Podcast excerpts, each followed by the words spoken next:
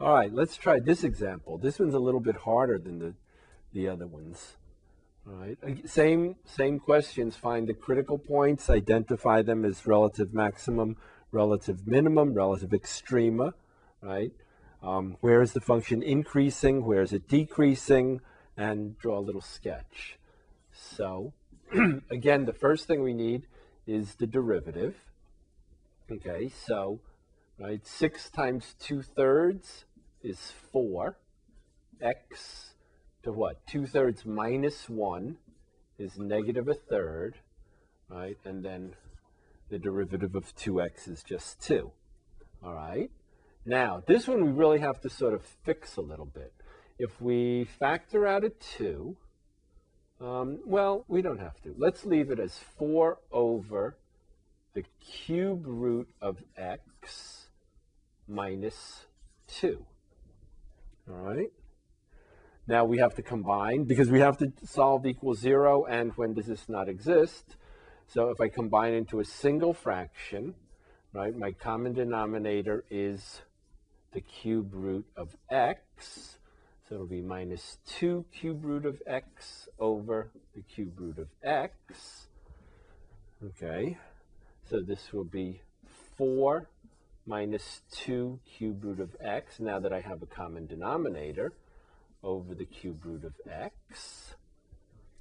All right, and then for my critical numbers,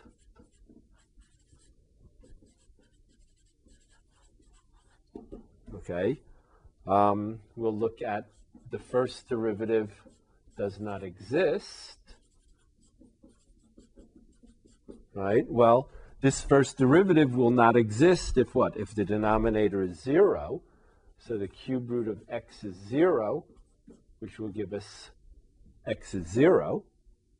Right? And then the derivative equals 0.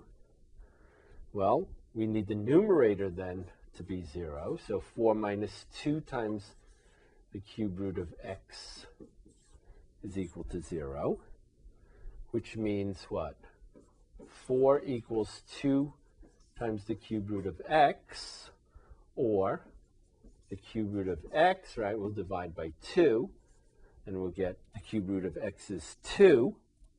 And then we can cube both sides, and get 2 cubed is equal to the cube root of x cubed, or x is equal to 8.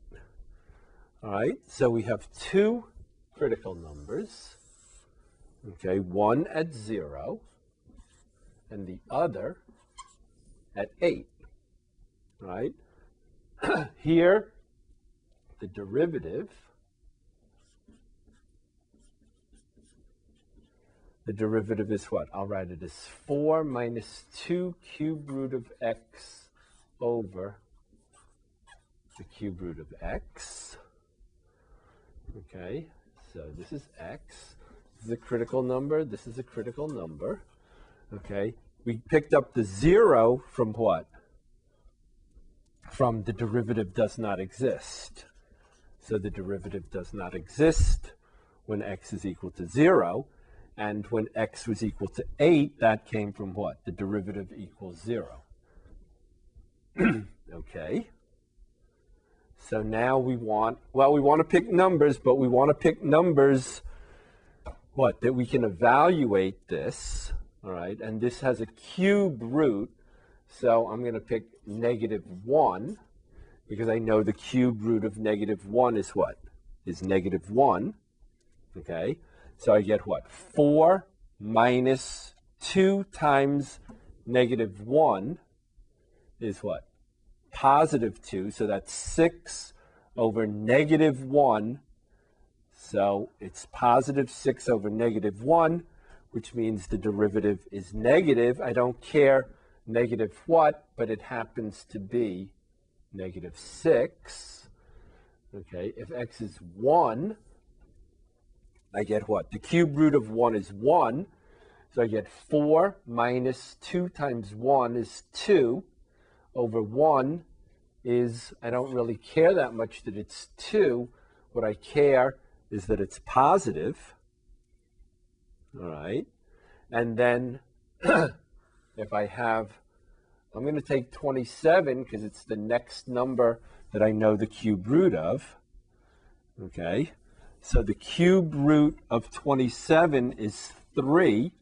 So I have 4 minus 2 times 3. Okay, 4 minus 2 times 3. 2 times 3 is 6. 4 minus 6 is negative 2. Negative 2 over positive 3 is negative 2 thirds. Okay, I don't care much about the 2 thirds again. I care about the fact that it's negative. All right. So what do I have here? Well, this is interesting. I have a continuous function, right? 6x to the 2 thirds minus 2x is a continuous function, right? With a critical number to the left of which I have a decreasing function, a negative first derivative. Now I'm not going to have a derivative at 0, but then to the right of 0, I have a positive first derivative or an increasing function, right? So that would make this critical number what? A relative minimum. Okay.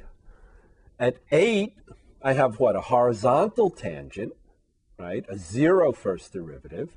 To the left, I have a positive derivative, so I have a increasing function that becomes horizontal at the critical number and then decreases to the right. So this is what? A relative maximum. Okay.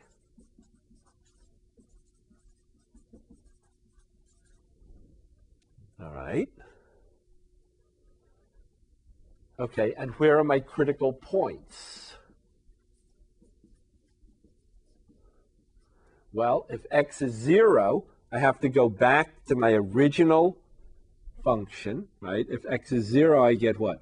The cube root of 0 is 0, and 0 squared is still 0, and 6 times 0 is 0, minus 2 times 0. So I get 0, 0 as a critical point. All right. And then if x is 8, I get what? 6, well, it's the cube root of 8 is 2. 2 squared is 4. 6 times 4 is 24, right? So it's 24 minus 2 times 8 is 16. So 24 minus 16 is 8. So my critical point is 8, 8. All right? All right. The function is increasing if what? If the derivative is positive, okay, and where's the derivative positive? Right in here, yes? Between where it doesn't exist and where the derivative is zero, right? Right in here, the derivative is positive. So we have the function is increasing between zero and 8, right? And f is decreasing, right? The derivative is negative, where? From negative infinity to 0, and from 8 to infinity. Okay, and again, these are intervals, these are points. Okay, intervals, points. All right, and what does this graph look like? It looks like at 0, 0, we have a sharp point minimum. Okay, and at 8, 8, we have a horizontal tangent maximum.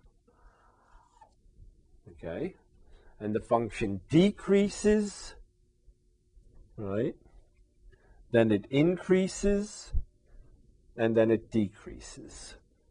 So what we have is maybe something like this.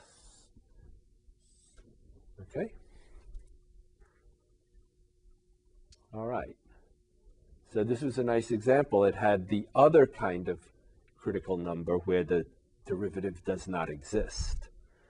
All right, let's look at a, an economics problem.